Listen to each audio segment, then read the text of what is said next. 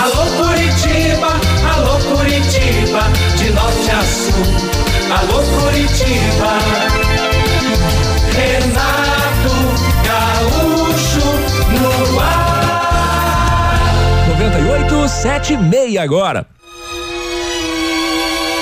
Começa agora o momento de maior emoção no rádio. 98 FM apresenta A Música da Minha Vida com Renato Gaúcho. Quando eu estou aqui, eu vivo esse momento lindo. Olha, deu para sentir desde o comecinho que ele era um homem envolvente demais. Sabe, daquele tipo que a gente não pode se descuidar. Do tipo que se eu não tivesse cuidado, poderia até me apaixonar. Era bonito, era charmoso. Do tipo que com um simples sorriso, um simples olhar, conquistam a gente de saída. Eu conheci o Lucas quando comecei a trabalhar numa loja de roupas. Bem em frente ficava a oficina mecânica onde ele trabalhava. Notei a presença dele logo de saída, já nos primeiros dias, e percebi que ele também não ficou indiferente à minha presença. Dava para notar que de lá da oficina ele também olhava para mim. Até que um dia, saindo para fazer um lanche, eu o encontrei lá na lanchonete. Senti até um friozinho na barriga quando entrei pela porta e me deparei com ele em pé diante do balcão. Ele sorriu, me cumprimentou e enquanto eu fazia o pedido, dava para sentir que ele não tirava os olhos de mim. Eu já estava saindo quando ele perguntou: Posso saber o seu nome? Fernanda. Prazer, eu sou Lucas. Ele falou aquilo e me estendeu a mão. Eu retribuí o gesto e, como se fosse um daqueles cavalheiros dos tempos de antigamente, ele segurou a minha mão com toda a delicadeza e deu assim um beijinho e depois falou: Já faz tempo que eu queria saber o seu nome. Desde que te vi pela primeira vez. Acabamos voltando juntos, eu para a loja e ele para a oficina. A gente se despediu com um até logo, um sorriso, um olhar. E eu não posso negar, não consegui mais tirar esse homem da cabeça. Depois desse nosso primeiro contato, eu ficava o tempo todo procurando por ele com o olhar, lá de dentro da loja. E sentia que, lá da oficina, ele também fazia o mesmo. A gente ficava na maior paquera o tempo todo. E com o passar dos dias, aquela espécie de atração, ou fosse lá o que fosse, aquilo que ele tinha despertado em mim, ficava mais forte a cada minuto que passava. Até que um sábado, a loja ficava aberta só até meio-dia. Assim que saí para ir embora, ele me parou na rua e perguntou se eu estava indo para casa, se tinha algum compromisso para aquela noite e me convidou para sair. A vontade de aceitar o convite foi grande demais. Só que, eh, por azar, justamente naquele sábado, eu já tinha um compromisso. Tinha combinado com uma prima de me encontrar com ela. Não podia desmarcar. E aquela era a última semana para fechar uns pedidos. Era coisa importante. Mesmo assim, por pouco não desmarquei.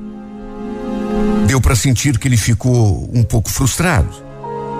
Mas no fim, ainda falou: Bom, então tudo bem, não tem problema. A gente pode deixar para semana que vem. Tipo segunda, terça, pode ser? Acabei concordando. O fato é que passei aquele final de semana com ele no pensamento. Seu sorriso, seu olhar, seu jeito de falar. Simplesmente não consegui parar de pensar nesse homem nem por um segundo. Será que eu estava me apaixonando? Mesmo sem ter acontecido nada entre nós? Ainda não dava para ter certeza de muita coisa. Até porque a gente nem se conhecia direito. Se bem que pelo menos pelos primeiros sintomas, a impressão que dava é de que eu estava começando a gostar dele. Mesmo, repito, sem ter acontecido absolutamente nada entre nós dois. O problema foi que na segunda-feira aconteceu uma coisa que me deixou sem saber o que pensar. Eu estava na loja, atendendo uma cliente, quando dei assim uma olhada pela porta na direção da oficina e reparei que ele estava conversando com uma mulher. Bom, até aí tudo bem. Até porque podia ser, sei lá, uma cliente. Só que não parecia ser. Até porque deu a impressão de que os dois estavam discutindo. Sabe, batendo boca. Eu fiquei eh, atendendo a cliente e ao mesmo tempo tentando prestar atenção. E o pior é que parecia mesmo que os dois estavam até brigando, discutindo. A mulher, inclusive, de vez em quando, apontava o dedo para ele e falava alguma coisa. Olha, confesso que senti até um gelo naquela hora. Já tínhamos conversado algumas vezes, mas nunca tínhamos comentado eh, sobre eh, comprometimentos, namoros ou. Fiquei até me perguntando se aquela mulher era alguma coisa dele, namorada, sei lá. Sim, porque repito, não parecia ser cliente da oficina. E pelo modo como os dois estavam conversando, sei lá, me pareceu que estavam discutindo. Embora dali da loja onde eu estava, não desse para escutar o que eles diziam. Minha preocupação aumentou ainda mais quando, a certa altura, eu vi que os dois entraram no carro e saíram. Sabe lá Deus para onde foram e principalmente fazer o quê? E o pior é que pelo menos naquele dia ele não voltou mais ali para a oficina.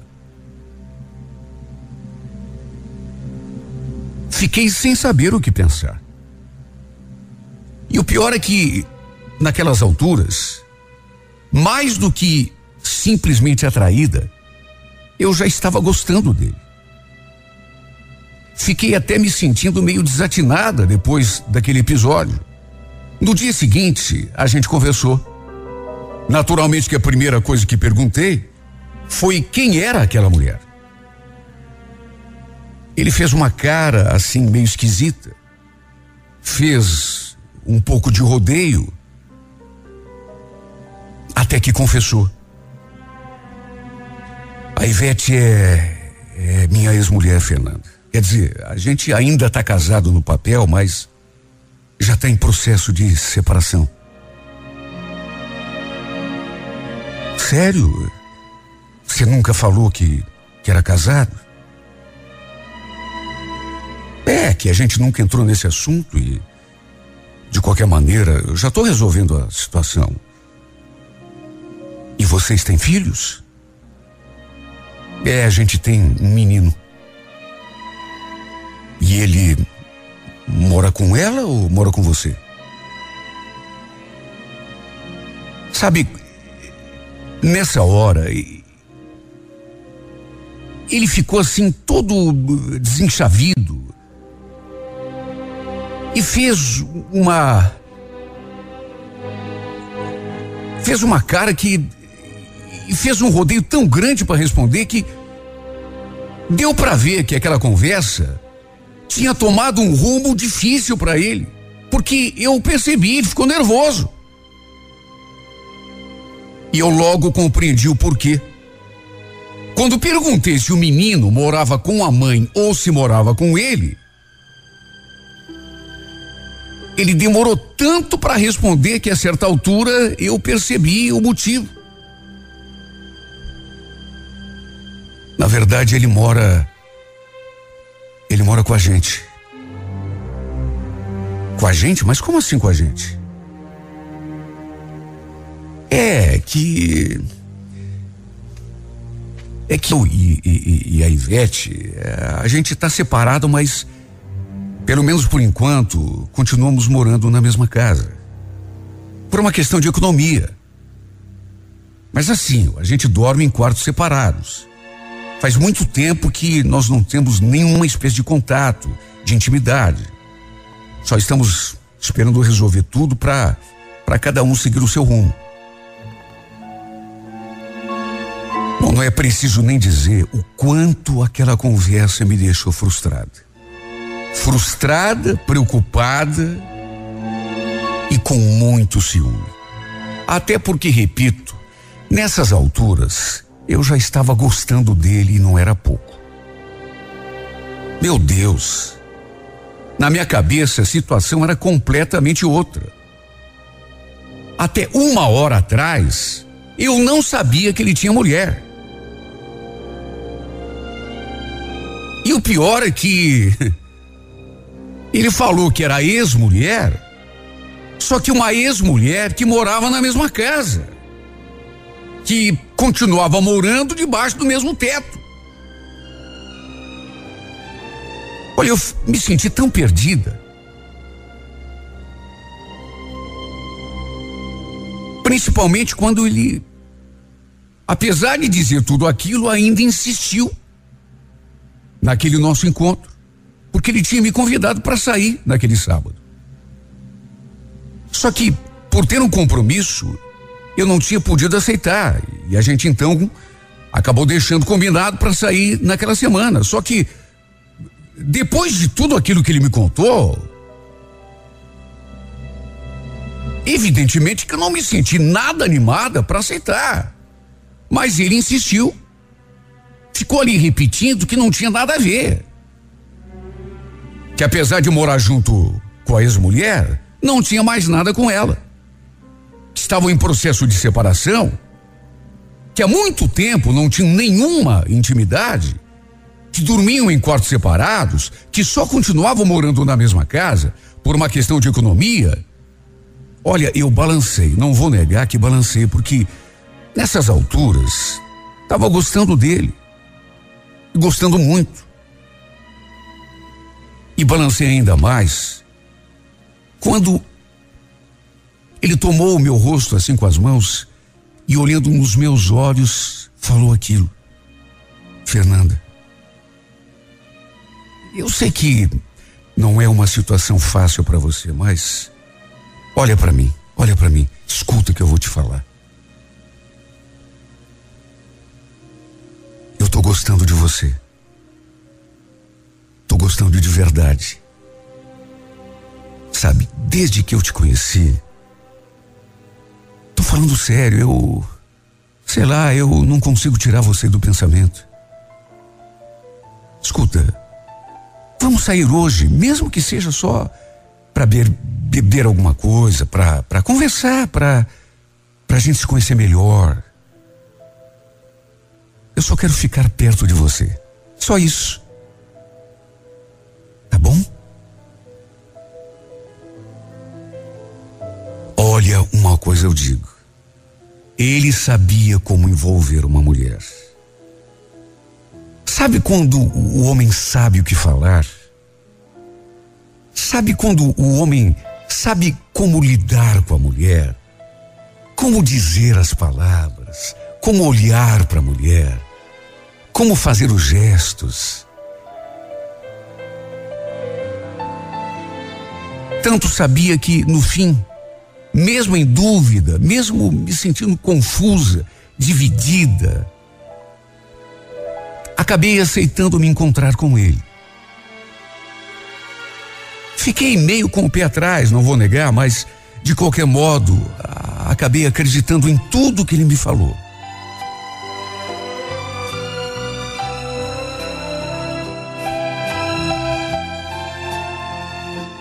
A gente se encontrou, conversou, bebemos alguma coisa. Até que aconteceu o nosso primeiro beijo. Mais do que isso, já embriagada por aquela paixão, como não poderia deixar de ser, acabamos numa suíte de motel. Eu nunca fui mulher de me entregar assim já no primeiro encontro. Só que não consegui resistir. Estava apaixonada. Nessas alturas, já estava envolvida demais. E depois dessa primeira vez, a gente passou a se ver direto. Tinha dias que, na hora do almoço, em vez de almoçarmos, íamos direto para algum lugarzinho onde pudéssemos ficar a sós, viver aquela paixão, viver o nosso amor. E pouco a pouco, dia após dia, eu fui me envolvendo mais e mais, me apaixonando, me apaixonando.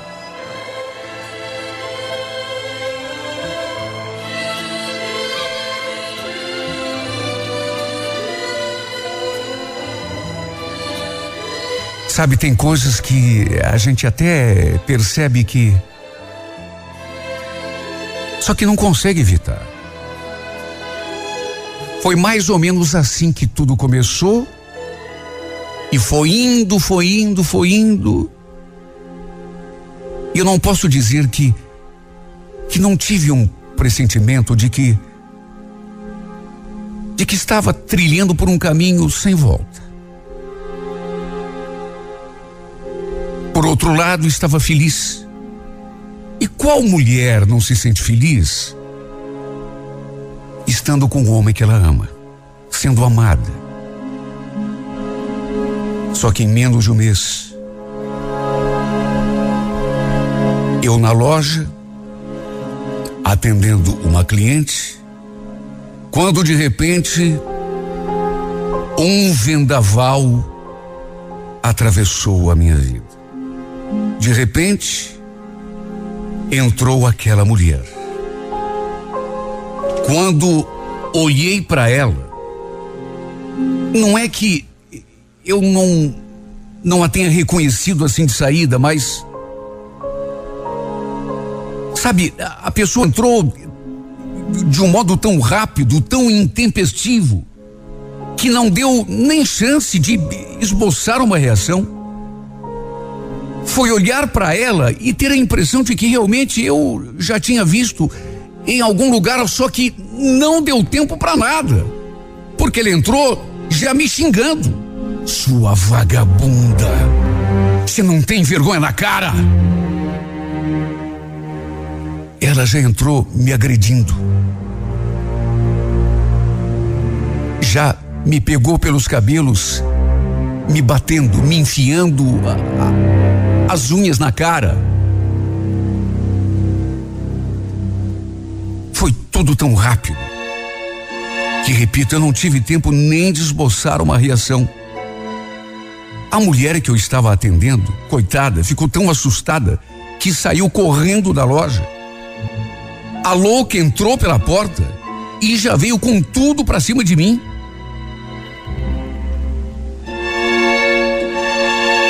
Fiquei até meio zonza com aquele ataque. Porque a mulher, ela me pegou pelo cabelo e ficou me chacoalhando de um lado para o outro. Se eu não tivesse sido acudida pelas outras meninas, eu acho que ela teria me matado. Foi a maior vergonha da minha vida. Nessas alturas, a loja já estava cheia de gente. Além das vendedoras ali mesmo da loja onde eu trabalhava, outras pessoas, até pelo fiasco, pelo escândalo que aquela mulher fez, a atenção de todo mundo foi chamada pelo barulho, pelos gritos dela e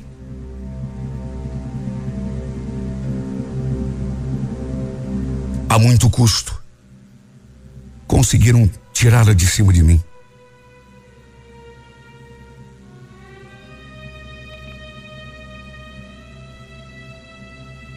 Ela ainda conseguiu pegar um objeto de cima do balcão e me atingiu na cabeça. Eu simplesmente apaguei e não vi mais nada. Quando recobrei a consciência, estava no hospital sendo medicada. Repito, foi a maior vergonha da minha vida. Tanto que não tive nem coragem de voltar e continuar trabalhando ali naquela loja. Aliás, foi a melhor coisa que fiz. Pedir a conta. Até porque de que jeito, meu Deus? Eu ia continuar trabalhando ali naquele lugar, vendo o Lucas todos os dias, depois de tudo o que aconteceu. Sinceramente, não sei até hoje se ele mentiu para mim, se inventou todas aquelas coisas, se mentiu só para para me enrolar, para me levar para cama, não sei. Talvez tenha sido sincero, talvez tenha dito a verdade quando falou que estava em processo de separação. Sinceramente, não sei. Como também pode ter sido tudo mentira. Só que eu não quis pagar para ver. Na verdade, a gente nem voltou a se conversar mais. Ele até apareceu no hospital para ver como eu estava, mas eu pedi que não o deixassem subir, nem entrar no quarto. Na verdade, estava tão envergonhada que não queria ver ninguém. No fundo, no fundo, eu acho que foi o clique. Foi o momento em que uma pessoa recobra consciência e percebe que seguiu por um caminho que não devia nem ter entrado. Repito, no fundo eu já tinha me dado conta de que tinha enveredado por uma estrada que devia ter recusado desde o primeiro instante. Mas quem é que consegue se dominar quando se apaixona? Me apaixonei.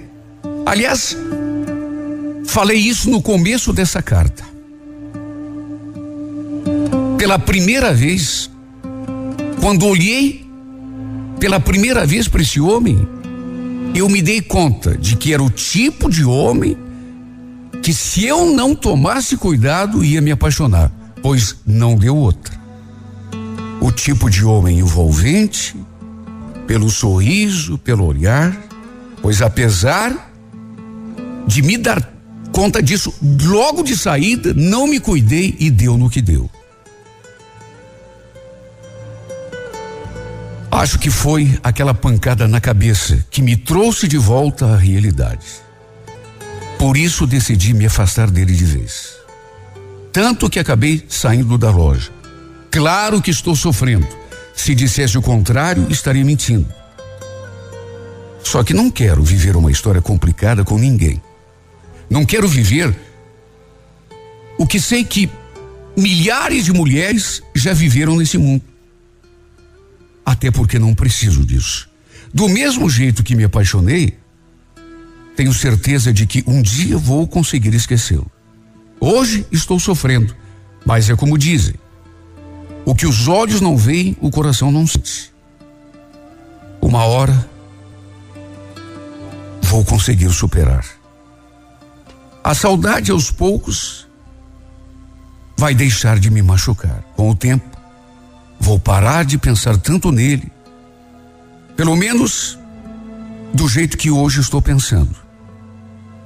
E quando menos esperar, tenho certeza de que já terei conseguido superar essa história. Mesmo que para isso eu primeiro tenho de derramar lágrimas de sangue.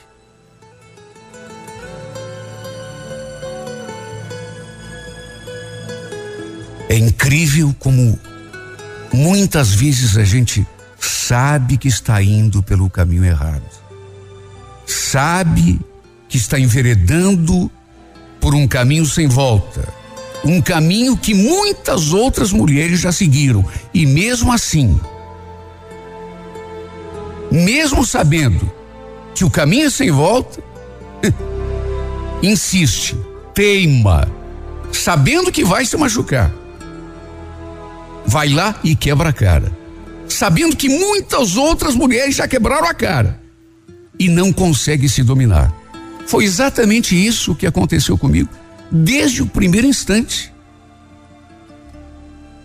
Desde a primeira vez que eu parei na porta daquela loja e olhei na direção da porta daquela oficina mecânica e ouvi lá do outro lado, olhando para mim, primeiro pensamento que me ocorreu.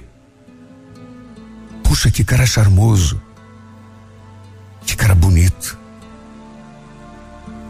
Depois eu encontrei lá naquela lanchonete.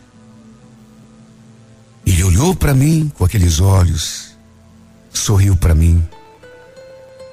Depois, eu já saindo da lanchonete, ele perguntou meu nome, se apresentou pegou na minha mão, e em vez de apenas me cumprimentar, não, fez como nos filmes. Sabe aqueles filmes antigos? Beijou minha mão, delicadamente, olhou para mim, sorriu de novo. E parece que eu estou vendo. Parece que eu ouço a sua voz. Sabia que desde a primeira vez que eu te vi, que eu queria perguntar o teu nome? já naquele momento, já naquele instante, eu sabia que sofrer. Eu previ que ia sofrer. E mesmo assim, não resisti. Por que será, meu Deus, que a gente sabe que vai bater a cabeça na parede e mesmo assim vai lá e bate? Por que, meu Deus? É isso que eu queria saber, por quê?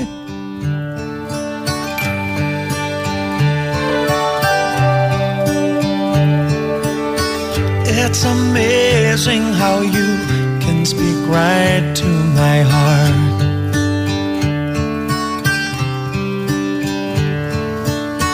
Without saying a word, you can light up the dark. Try as I may, I can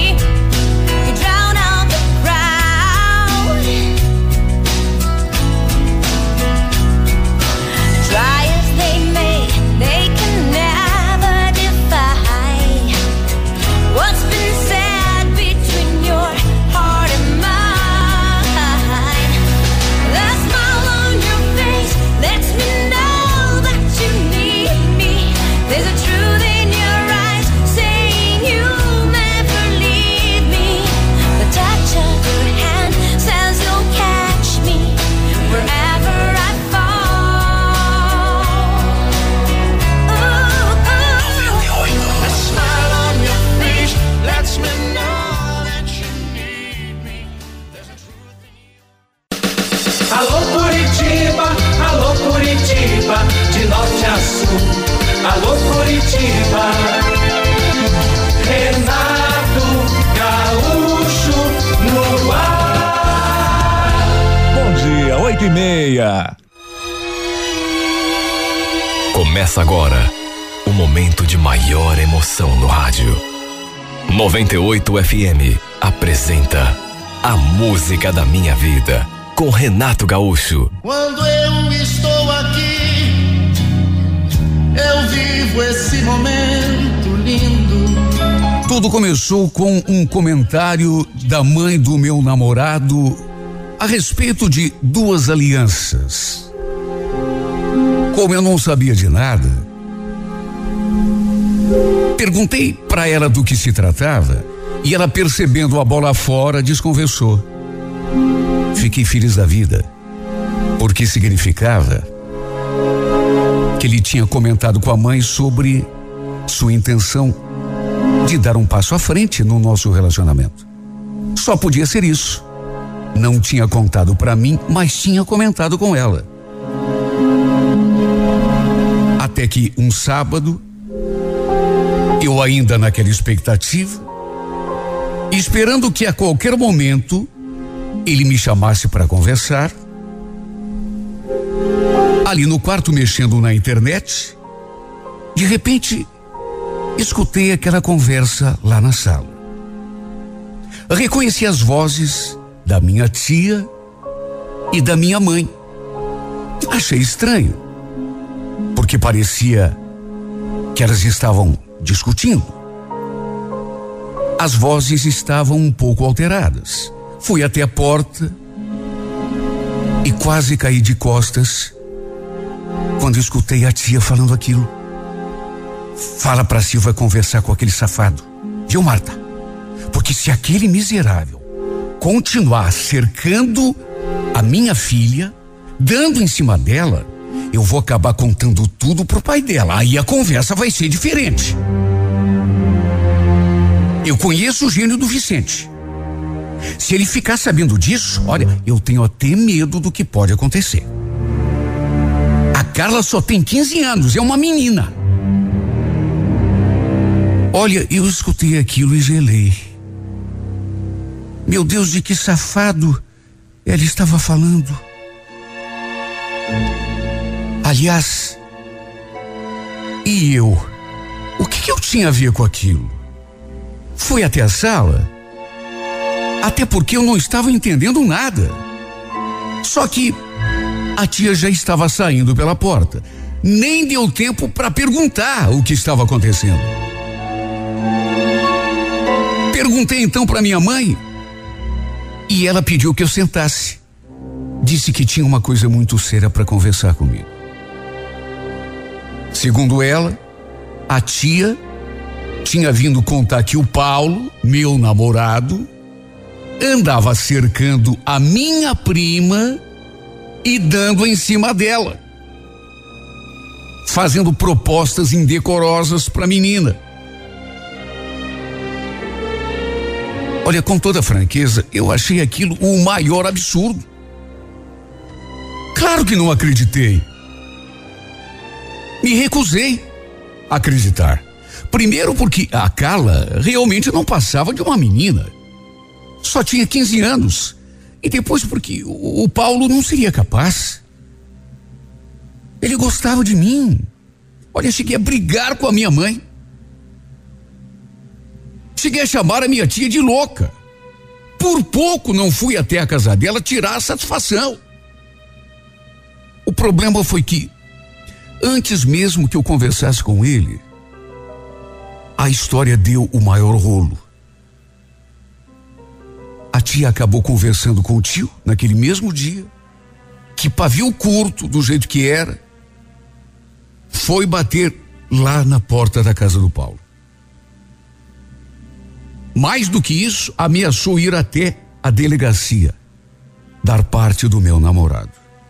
O pior é que não tive tempo nem para tentar digerir o episódio. Tudo aconteceu tão rápido que, na realidade, não deu tempo para nada. Para resumir, ficou claro que era tudo verdade. Meu namorado realmente andava se engraçando para cima da minha prima, que, repito, não tinha mais do que 15 anos, era praticamente uma menina. A gente brigou feio Tanto que no calor da raiva, cheguei a terminar o nosso namoro. E meu Deus, que outra coisa eu poderia fazer? Só que no meio da discussão, ele veio com aquela. Silvia, por favor, para aí, também não é assim.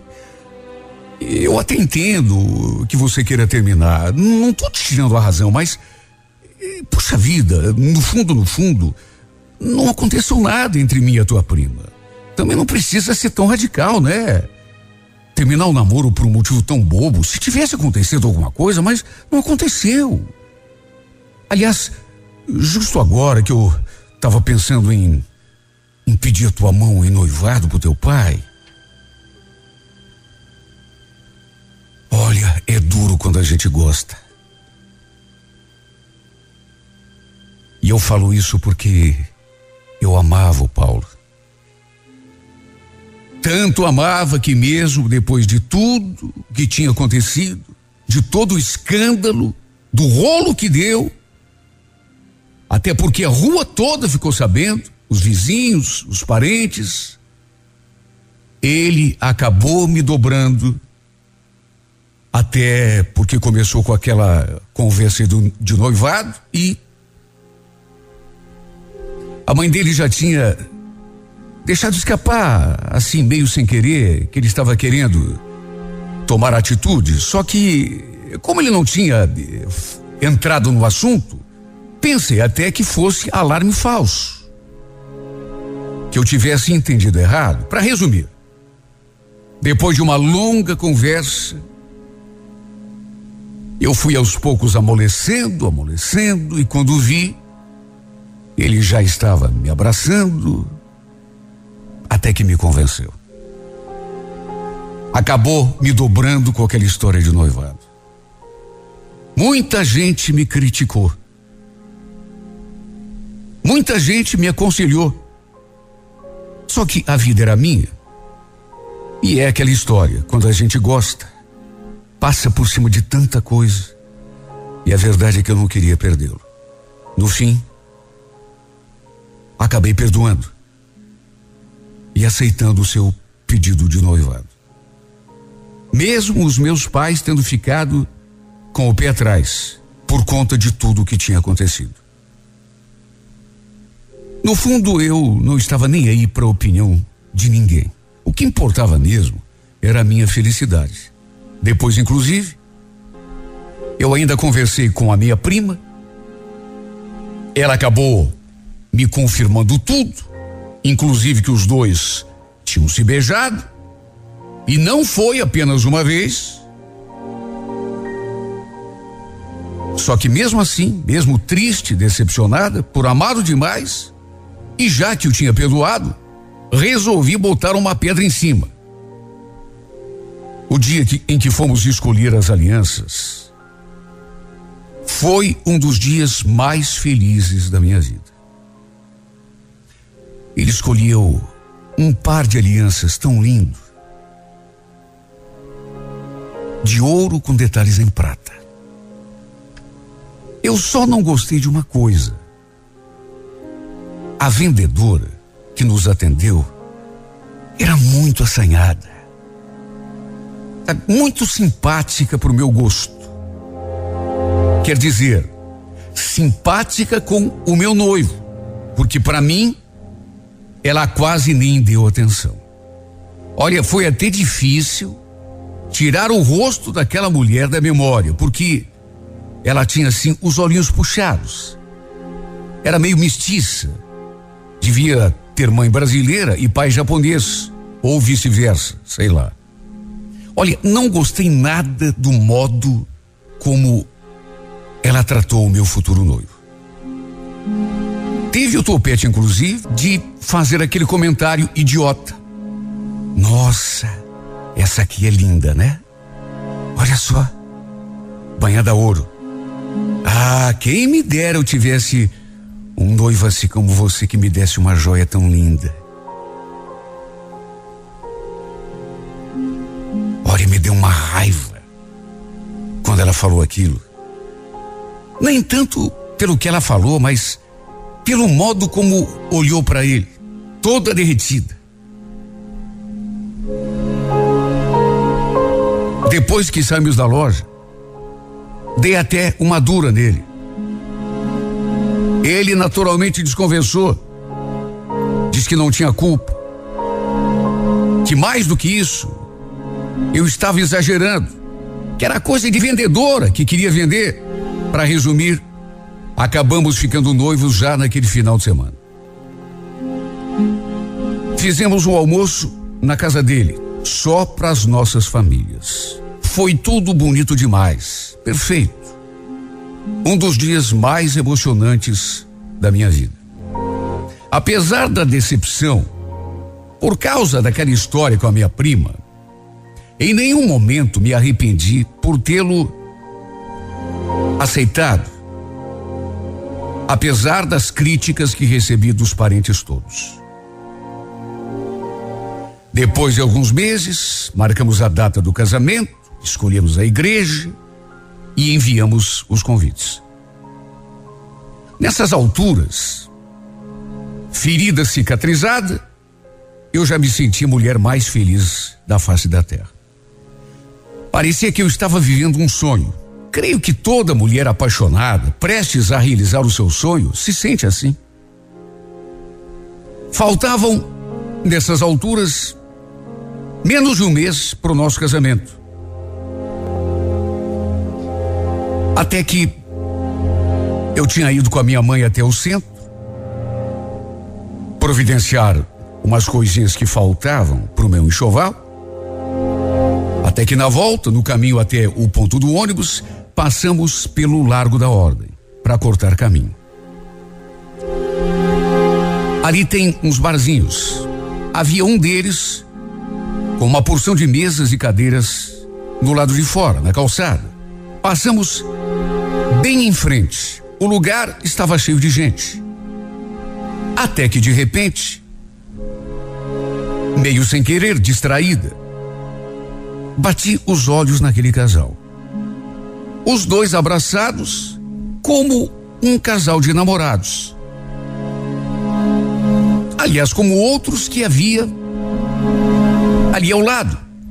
Ali usa tudo à sua volta. Ele, inclusive, mordiscando a orelha da mulher, dando beijos no rosto dela. Até aí tudo bem, coisa mais normal do mundo. Mas eu gelei quando bati os olhos naquela cena. Porque reconheci e reconheceria aquele rapaz no meio de dez mil outros rostos. Quase tive um ataque do coração quando vi que agarrado àquela mulher, mordiscando a orelha dela, dando beijos no rosto dela, estava ninguém mais do que o meu noivo. Era o Paulo, meu futuro marido. Minhas pernas amoleceram de um tal modo que não sei como não desabei ali mesmo. E também reconheci a infeliz que estava com ele. Para o meu espanto, ela que era vendedora, aquela ordinária da loja de joias, a mesma misticinha de olho puxado que havia nos vendido aliança. Assanhada. Meses já tinham se passado. Mas não tinha como não reconhecer aquela mulher. Ela tinha ficado na minha memória. Até porque, no dia da compra, eu não tirei os olhos dela um segundo sequer. Ela não tinha tirado os olhos do meu noivo e eu não tinha tirado os olhos dela. Quase perdi os sentidos. Ali mesmo no meio da rua. Imaginem a situação. Apenas 26 dias para o meu casamento. Com praticamente tudo organizado. Igreja escolhida, buffet, fotografia, filmagem, vestido de noiva, festa, convites enviados, tudo. E para minha desilusão, descubro que meu futuro noivo tinha uma amante. Pior, uma mulher que ele havia conhecido no dia em que fomos escolher as alianças. Meses tinham se passado, ou seja, ele já devia estar com ela há muito tempo. Quem sabe até tenha ligado para ela no dia seguinte em que estivemos lá para comprar as alianças, quem sabe até naquele mesmo dia. O mais inacreditável é que depois a gente conversou, ele, ele tentou se explicar, se justificar, inventou um monte de bobagem, tipo que eles tinham se reencontrado naquele dia por acaso, que nunca mais tinham se visto depois daquele dia da compra, que não tinha rolado mais nada de ser entre eles, apenas aqueles beijos. Depois pediu perdão, disse que me amava, que não sabia viver sem mim e no fim acabei fingindo que acreditava como sempre e tomando a decisão de não romper o casamento. Ou seja, tomando a decisão de não tomar decisão nenhuma. Na verdade, não é que eu tenha acreditado. Na verdade, tapei o sol com a peneira. Meu Deus, faltava pouco para o casamento. 26 dias apenas. Já estava tudo praticamente pronto. Tudo organizado. Igreja, festa, fotografia. Convites já enviados. Me deu uma tristeza tão grande. Alguns convidados até presente já tinham enviado. Sem contar que já estávamos com o apartamento praticamente mobiliado. Sabe, eu sei que, apesar de tudo isto, ainda havia tempo. Claro que havia. Tem gente que desfaz o casamento até dentro da igreja. Só que me bateu um desânimo, uma fraqueza, uma falta de, de força, um vazio. O que seria de mim se não houvesse mais casamento? O que todo mundo ia dizer? Já tinham comentado um monte, já tinham me criticado tanto por causa daquela história da minha prima. O que diriam se eu cancelasse tudo em cima da hora? Pior. Se eu contasse para todo mundo o motivo da decisão.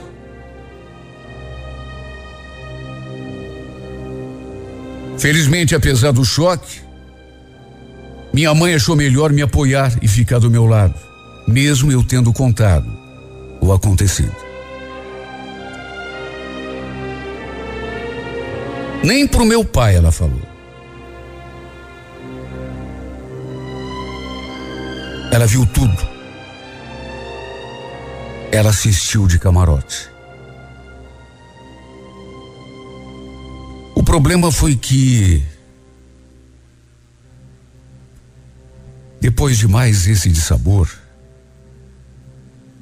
e de eu não ter desistido do casamento, se eu dissesse que tudo continuou como antes, estaria mentindo.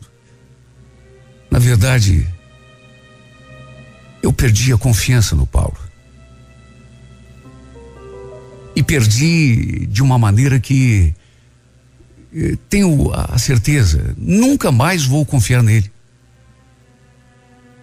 E isso pode até não parecer, mas gera uma mudança que é difícil explicar, mas muda tudo.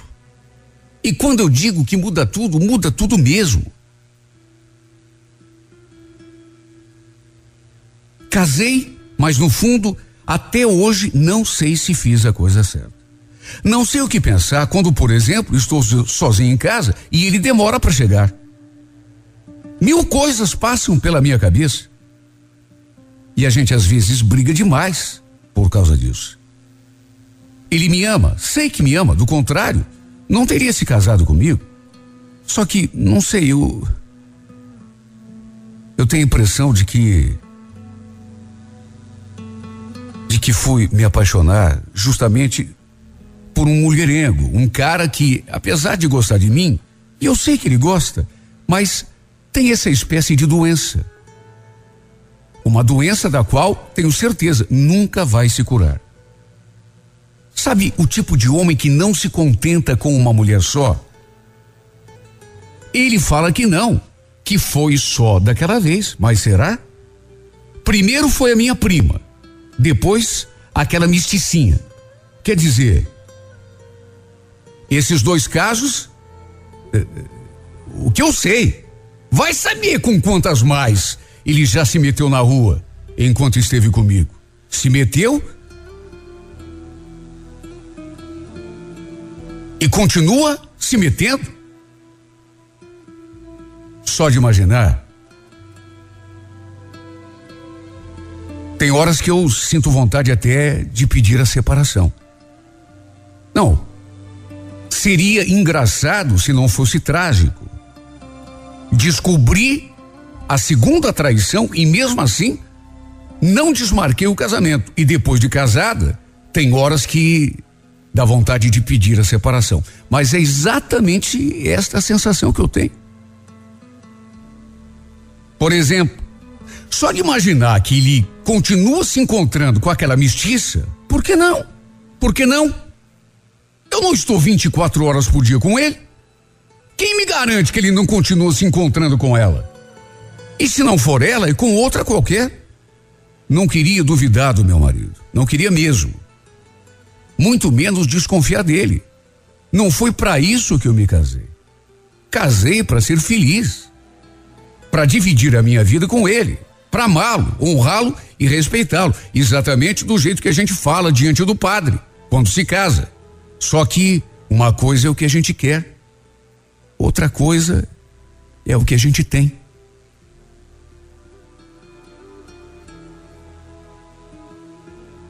E o problema é que Chega uma hora que a casa cai.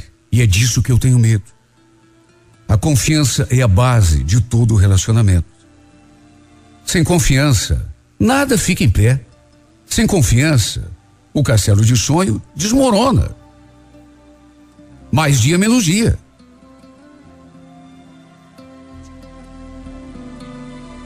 Por isso repito, não sei se fiz a coisa certa ao me casar. Tem gente que, inclusive, com toda certeza me diria que sabe que eu não fiz a coisa certa, que eu fiz a coisa mais errada que eu poderia fazer. Só que é aquela coisa que eu disse lá atrás. Saber o que é certo é uma coisa, ter forças para realizar aquilo que a gente sabe que é certo é outra bem diferente. É difícil quando a gente, quando a gente gosta da pessoa. Imagine tudo preparado, tudo, os convites enviados. Convidados, inclusive, já tinham até mandado presente. Aí, pela segunda vez, chega na frente de todo mundo e falar: olha, eh, não vou mais casar. Não vai mais casar? Ué, vai desmarcar o casamento? Tá faltando menos de um mês, por que isso? Por quê? Porque encontrei o, o meu futuro marido com outra. Mas de novo? É, de novo. Bom, bem feito. Bem feito, já tinha se metido com a tua prima, aquela menina lá de 15 anos. Bem feito. Quem faz uma vez, faz duas. Sabe, é duro. A gente sabe o que é certo fazer, mas nem sempre tem forças. E além de tudo, o pior de tudo. é que eu gosto dele. Sabe, aí junta tudo isso. É tão difícil tomar a decisão que a gente sabe que é a correta, que é a certa. Quando a, quando a gente gosta da pessoa, quando a gente sente que que ficar sem a pessoa vai ser um martírio, que mesmo sabendo que é a decisão errada, a gente vai lá e toma a decisão errada, em vez de tomar a decisão certa. Porque é preferível sofrer junto do homem que a gente ama do que sofrer longe do homem amado. Eu sei que muita gente me critica até hoje. E olha, gente que não sabe dessa segunda traição, que só sabe daquela primeira com a minha prima. Agora, uma coisa é falar e outra coisa é estar tá na carne da gente, sentindo o que a gente sente. Imaginando o que é a vida sem aquela pessoa que é tudo, sem aquela pessoa que é a razão da vida da gente, que é o ar que a gente respira.